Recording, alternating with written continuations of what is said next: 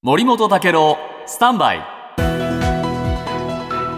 長官読み比べです、えーイスラエルとおハマスとのお戦闘をめぐっていろいろ動きが出てきました。まず毎日新聞ですけれどもおイスラエルメディアがアメリカと仲介国のエジプト、カタールの当局者が、えーパリで休戦工程え交渉を再開する方針だと報じました、えーイスラエルも参加を検討している。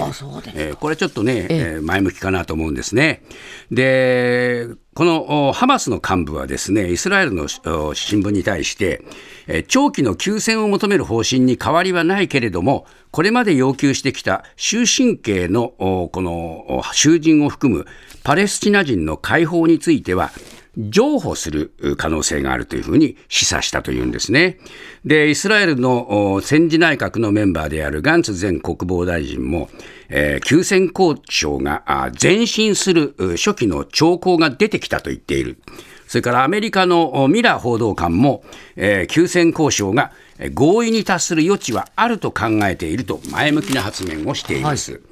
でそうした中で今日読売新聞、えーブラジルで開かれたあこれ、えー G20 の外相会合で日本のこの上川外相が人道的停戦の速やかな実現というのを訴えました。これまで戦闘の休止は求めてきましたが、人道状況の悪化を踏まえて、より踏み込んで、えー速やかな休戦の実現、こういう停戦の実現、こういう表現になったということで、えー上川さんもかなり踏み込み始めたというんですが、朝日新聞によれば、イスラエル国会は、パレスチナ国家の一方的な承認には反対をし続けるという決議をしたという話でですね、